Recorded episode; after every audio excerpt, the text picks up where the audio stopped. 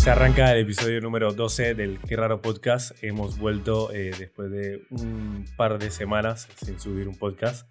Pero bueno, había deberes que hacer y se nos corrían los tiempos y no queríamos hacer nada a las corridas. Señor Oxe, bienvenido nuevamente a este podcast. ¿Cómo está usted? Señor David, qué bueno encontrarlo nuevamente por acá.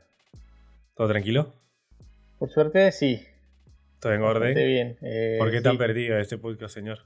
Lo dijo usted recién, venimos como con cositas de laburos, etcétera, y que más que por las fechas la gente y las marcas van queriendo todo inmediatamente, entonces la gente se vuelve loca en estas fechas, no entiendo qué pasa, o sea, no se va a acabar el mundo, es... Claro, justo pareciera eso, como que se hace un fin del mundo ahí, como necesitar el material inmediato porque después no hay un más allá después de las fiestas.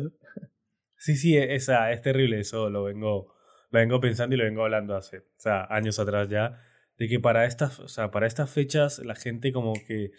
Está bien que ya estamos acelerados y vivimos en un ritmo de vida que va a 3.000 por hora, pero claro. En diciembre es como que la gente se acelera mucho más, como si fuera, no sé, el fin del mundo, está, no sé, van a caer meteoritos, pero se vuelven locas, en fin. Claro, una campaña que hagas en septiembre, abril, ponele, dices, o sea, no sé, 1 o 2 semanas y es como, dale, tranqui, no pasa nada. Ahora les llegas a decir 2 o 3 días y es como, ¿qué? Lo necesito para antier. Lo necesito para antier. Sí, pero bueno, hay que enseñarles y decirles no. 2 meses. En enero te lo entrego. ¿Qué onda, señor? ¿Cómo estuvo este mes más o menos que nos subimos? ¿Qué estuvo haciendo? ¿En qué anduvo? Anduve trabajando con usted, señor, la mayoría de las veces.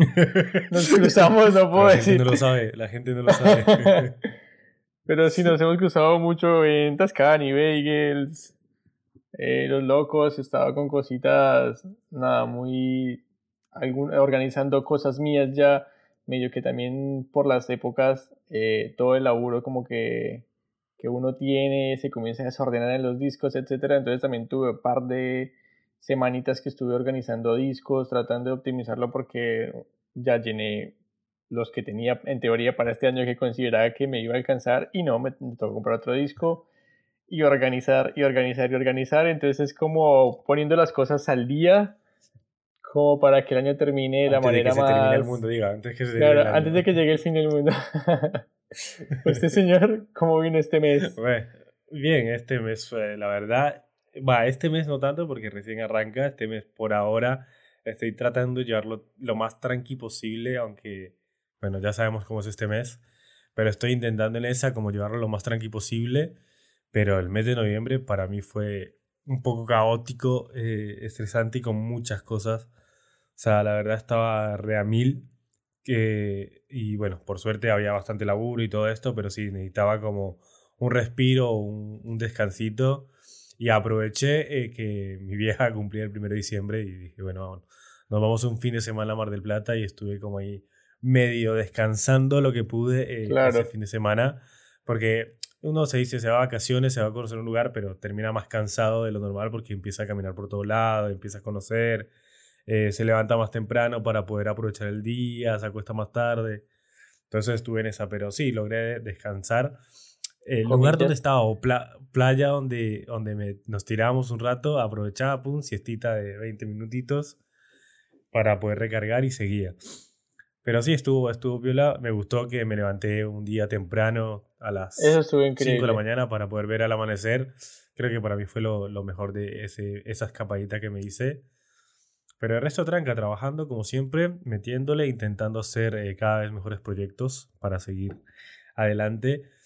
Y intentando lograr entender el por qué hago el contenido, el por qué estoy creando y por qué arranqué.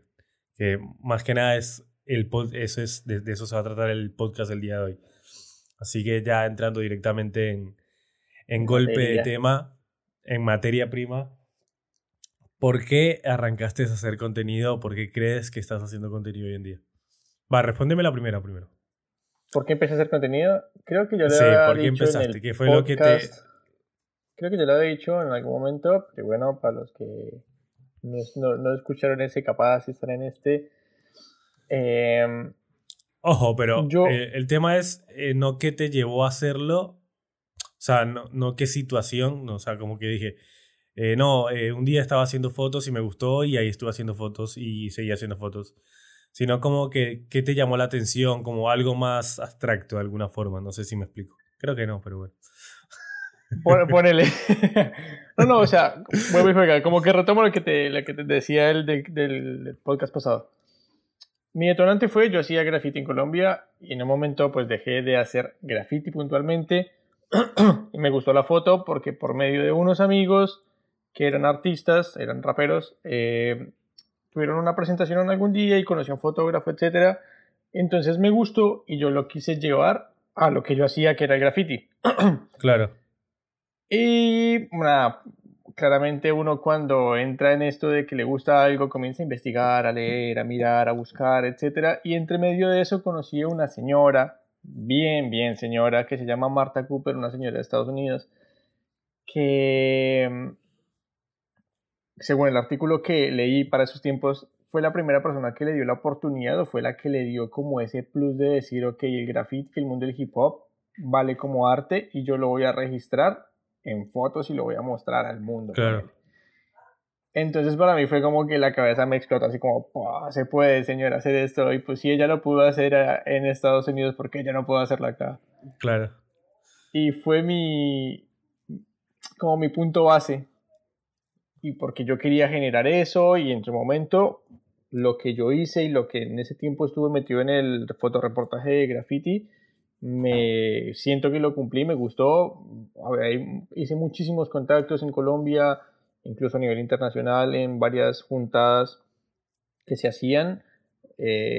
Argentinos, alemanes, españoles, gente de Corea que terminé conociendo por el graffiti y les movía lo que hacía y claramente a mí me llenaba el portfolio en cierta parte.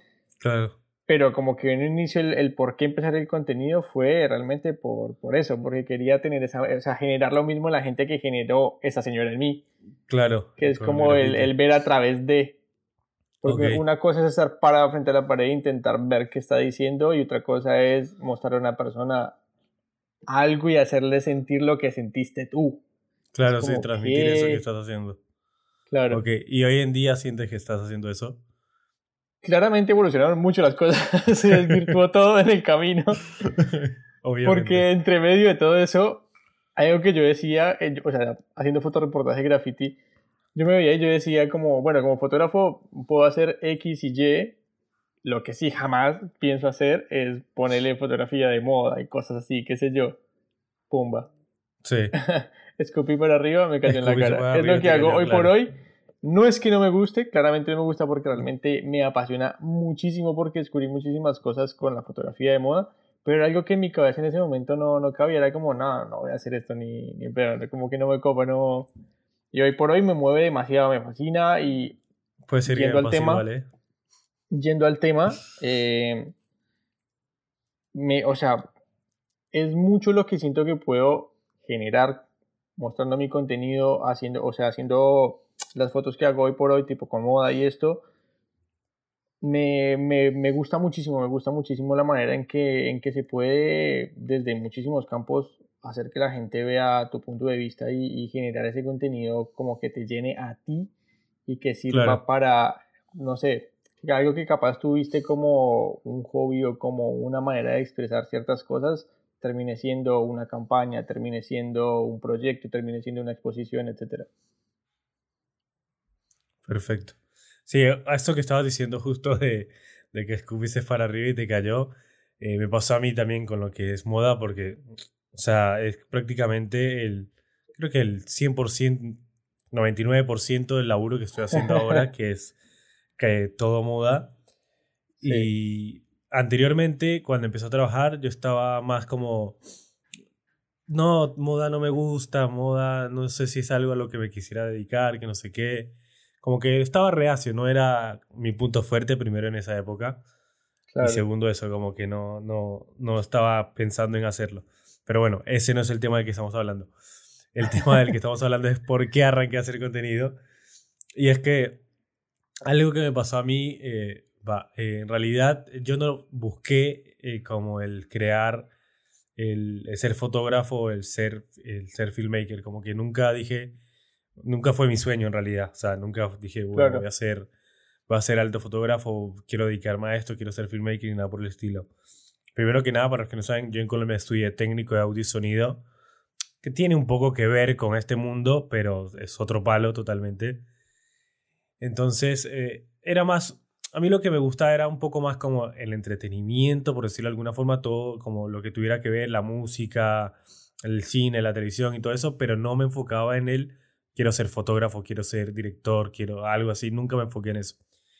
Y es lo que me pasó cuando yo vine para estudiar acá, que sí me vine a estudiar diseño, imagen y sonido, fue que estaba como metido en el mundo, pero como que no me ponía a sacar fotos, a nada que ver de ese estilo. Pero hubo una época gris en mi vida, cuando pasé un momento de una relación, que terminó una relación, como que me encerré mucho en mí mismo. Y fue cuando también en la casa de mi casa había una cámara, que era la de mi hermana. Y ahí como que esa fue mi salida de ese momento, como que con esa cámara o empezar a crear contenido en ese momento... Fue como mi salida de ese momento gris, por decirlo de alguna forma, como que no hacía muchas cosas, entonces estaba en mi cuarto metido con la cámara, haciéndome fotos, haciendo videitos pedorros o haciendo cualquier cosa. Entonces ahí en ese momento creo que fue cuando empecé a... llegó ese momento en que digo, bueno, quiero crear contenido porque me gusta y porque puedo expresarme de alguna forma mejor, porque capaz los que me conocen y los que saben un poco de mí... siempre saben que les digo que no soy bueno con las palabras o que no soy bueno expresándome ni nada por el estilo, y lo pueden ver en este podcast directamente, que no sé por qué lo hacemos, pero es eso, o sea, como que nunca soy bueno expresándome, nunca sé, o sea, transmitir lo que estoy pensando exactamente con palabras. Entonces como que en ese momento veía eso de crear contenido, hacer videos, hacer fotos, como una forma de expresarme y de poder transmitir algo que sentía o algo que quería decir. Entonces creo que ese fue el punto de partida para mí en el que dije, bueno, quiero que esto fue lo que me llevó a crear contenido y lo que me llevó a empezar en todo esto de hacer fotos, hacer videos y un poco eso. Y algo que capaz rescato de esa época es que, o sea, yo conocimientos tenía poco y nada, obviamente. Entonces lo hacía como me saliera más o menos. Tenía referencias, obviamente. Pero como que no me daba tan duro como me vi en esa época, obviamente, que me criticaba y todo esto, sino que como me salía, me gustaba como quedaba porque era como quería plasmarlo y ya estaba. Claro. Y hoy en día creo que es totalmente diferente, como que critico mucho más y me cuesta un poco más como plasmar eso que quiero como tal. Es que va un poco como lo que hablábamos el capítulo pasado con que estaba Santo, que cuando vas aprendiendo y ejecutando cosas llegas como a ciertos checkpoints. Y como que te criticabas antes porque, no sé, el video tenía X o Y. Pero claramente en el transcurso de tu proceso personal, profesional, como que vas pasando tantos checkpoints que ya después la crítica no es la crítica de antes de que porque este colorcito se ve así, sino porque esto... La comienzas a ver pelo por pelo y realmente como tienes el conocimiento totalmente que te permite eso, es como encuentras 500 errores que capaz no sean errores, pero tu exigencia personal te va diciendo como, ok, esto puede mejorar, esto y esto, y son 1000 cosas que puedes mejorar para que el contenido genere lo que tú quieres que genere. Claro, exactamente. Y es más o menos por esto que estamos hablando de las críticas y eso, que se me vino a la cabeza este tema a tratar en este podcast, porque ya hablábamos que el último vez tuve mucho laburo y tuve mucho movimiento, y estaba dejando de lado un poco esto de crear contenido para mí o crear contenido que yo quisiera plasmar. Está bien, estaba creando contenido, estaba haciendo videos, estaba haciendo lo otro, pero eran cosas que las marcas querían. Le estaba poniendo mi impronta, sí, pero no es algo que yo quisiera expresar, no es algo que yo quería hacer. Entonces capaz en este viaje de Mar del Plata estuve como pensando un poco mucho todo eso. Y fue, no sé, justo antes de comenzar el podcast te decía que ayer estaba editando y estaba como sin ganas de editar los laburos.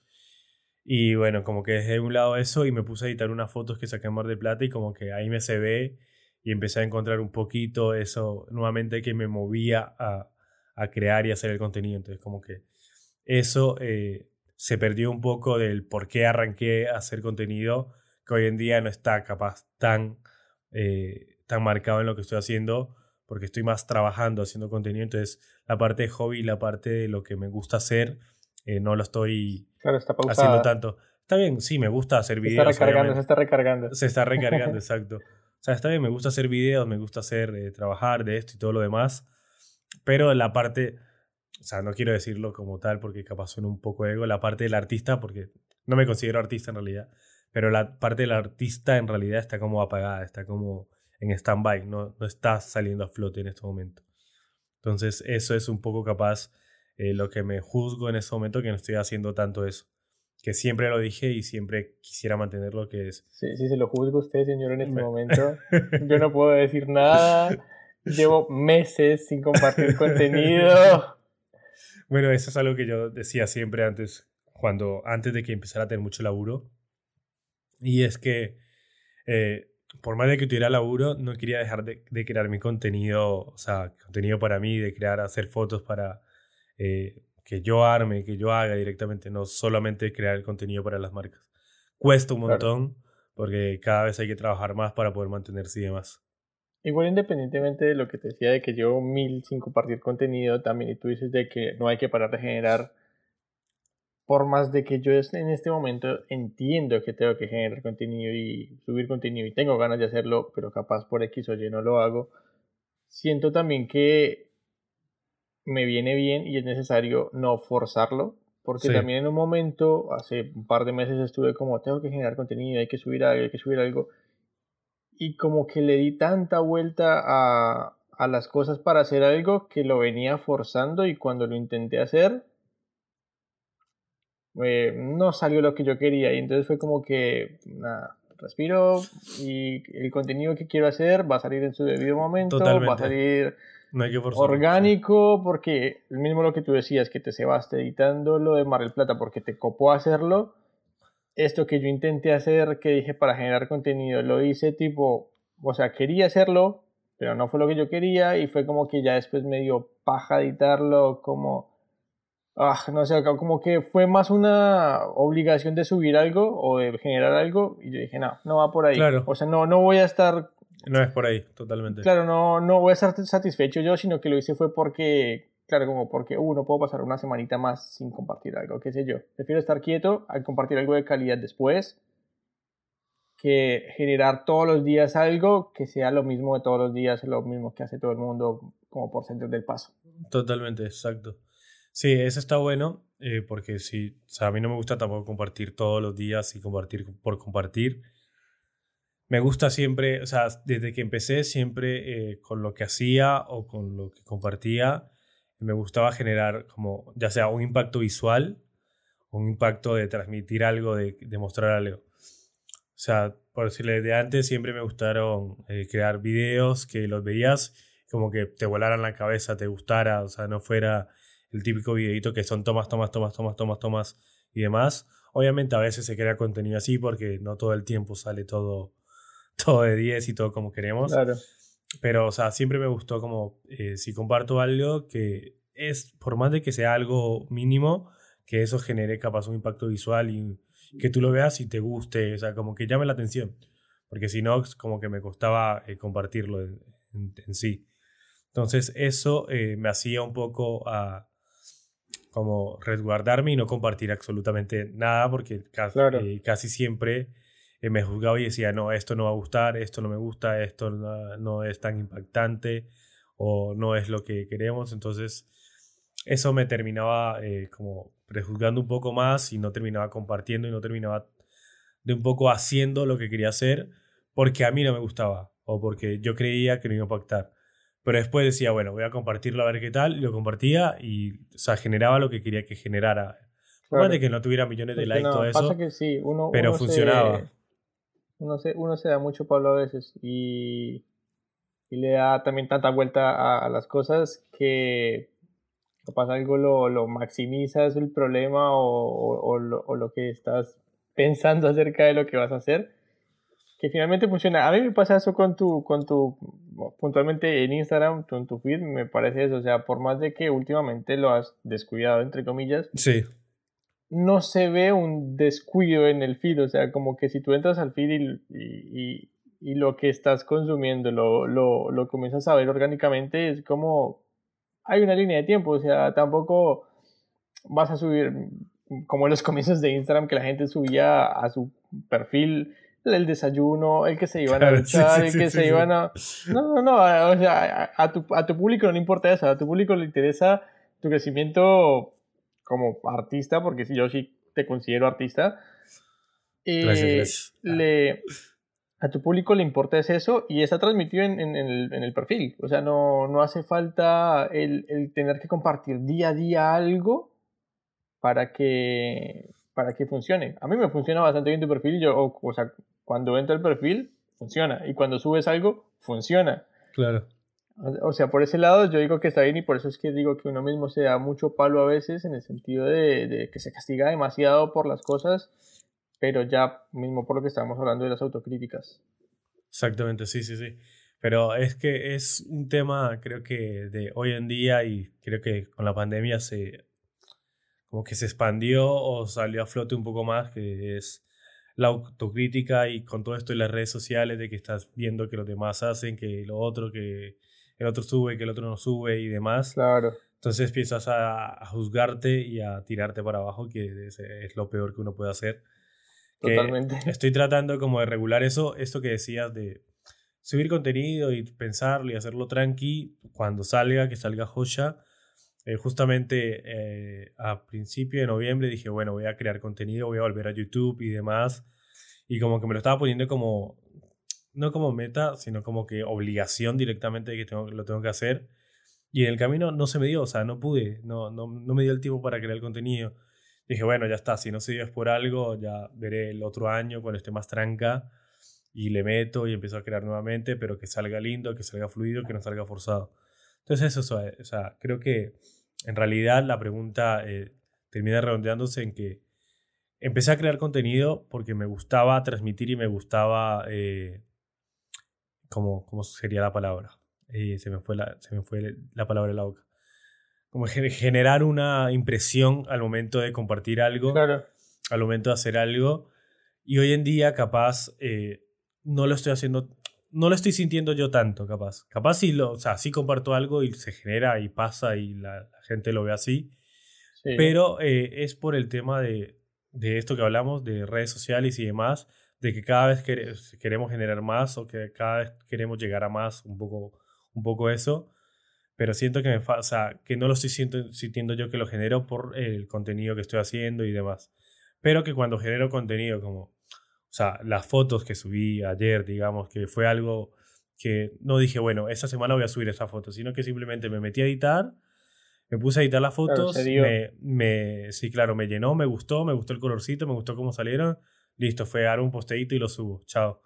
Y me gustó eso, y por más de que no vaya a tener la cantidad de likes que tienen normalmente mis posteos en las redes, porque siempre las fotos tienen mucho menos likes que los videos o los hiperlaps que subo en mi Instagram, dije, ya fue, lo subo, y esa me gustó y me generó a mí, y seguramente a gente lo va a generar, no lo va a generar a la cantidad de gente que quiero que le genere o que me gustaría que le genere, pero va a generar algo y va a gustar.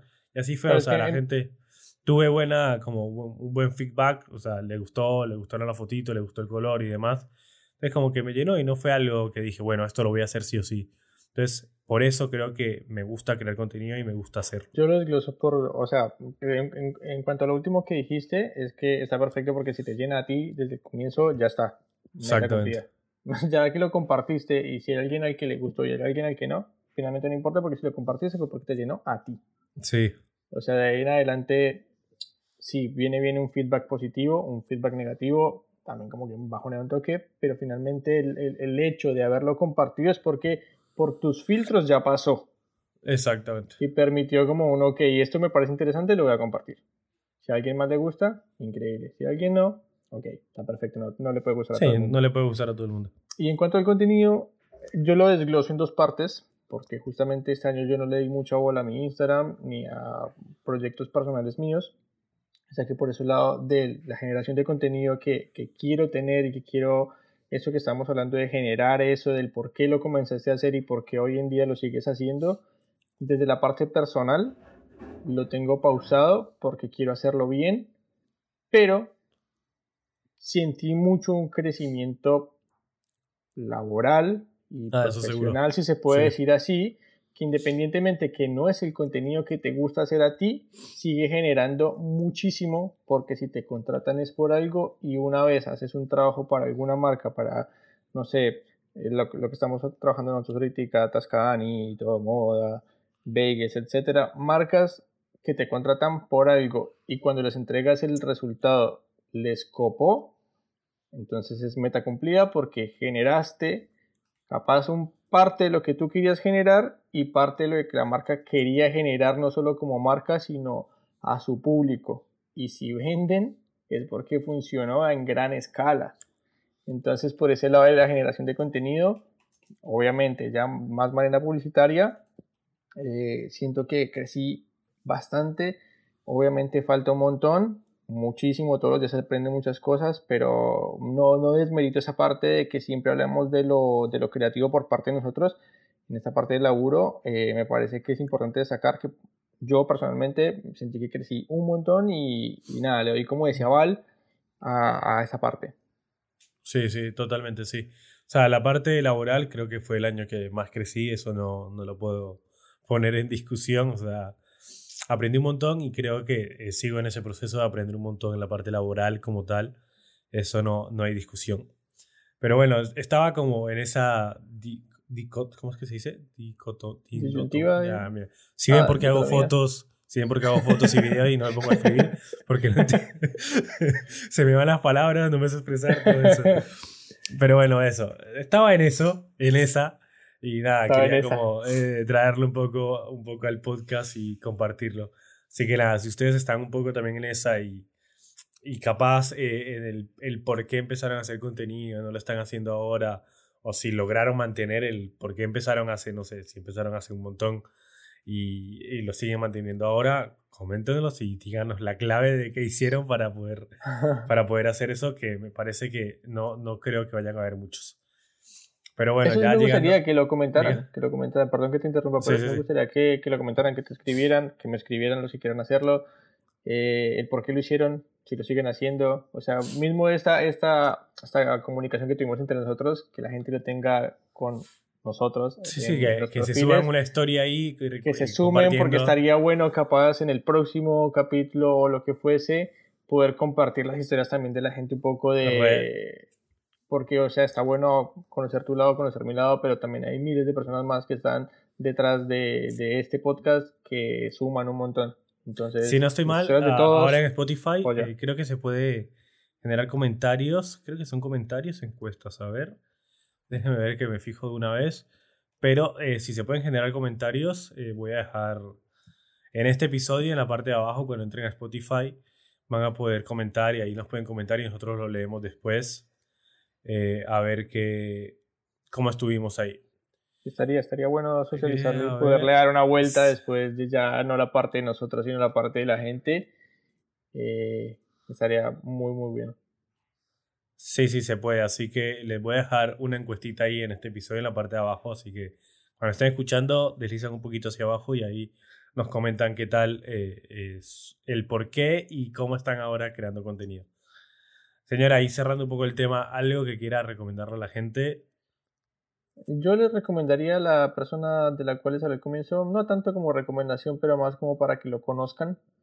La señora se llama en Instagram Martha Cooper Graham, Martha, Cooper con W, Graham, Martha Cooper Graham. Y nada, se van a dar cuenta de que es una señora bastante muy señora.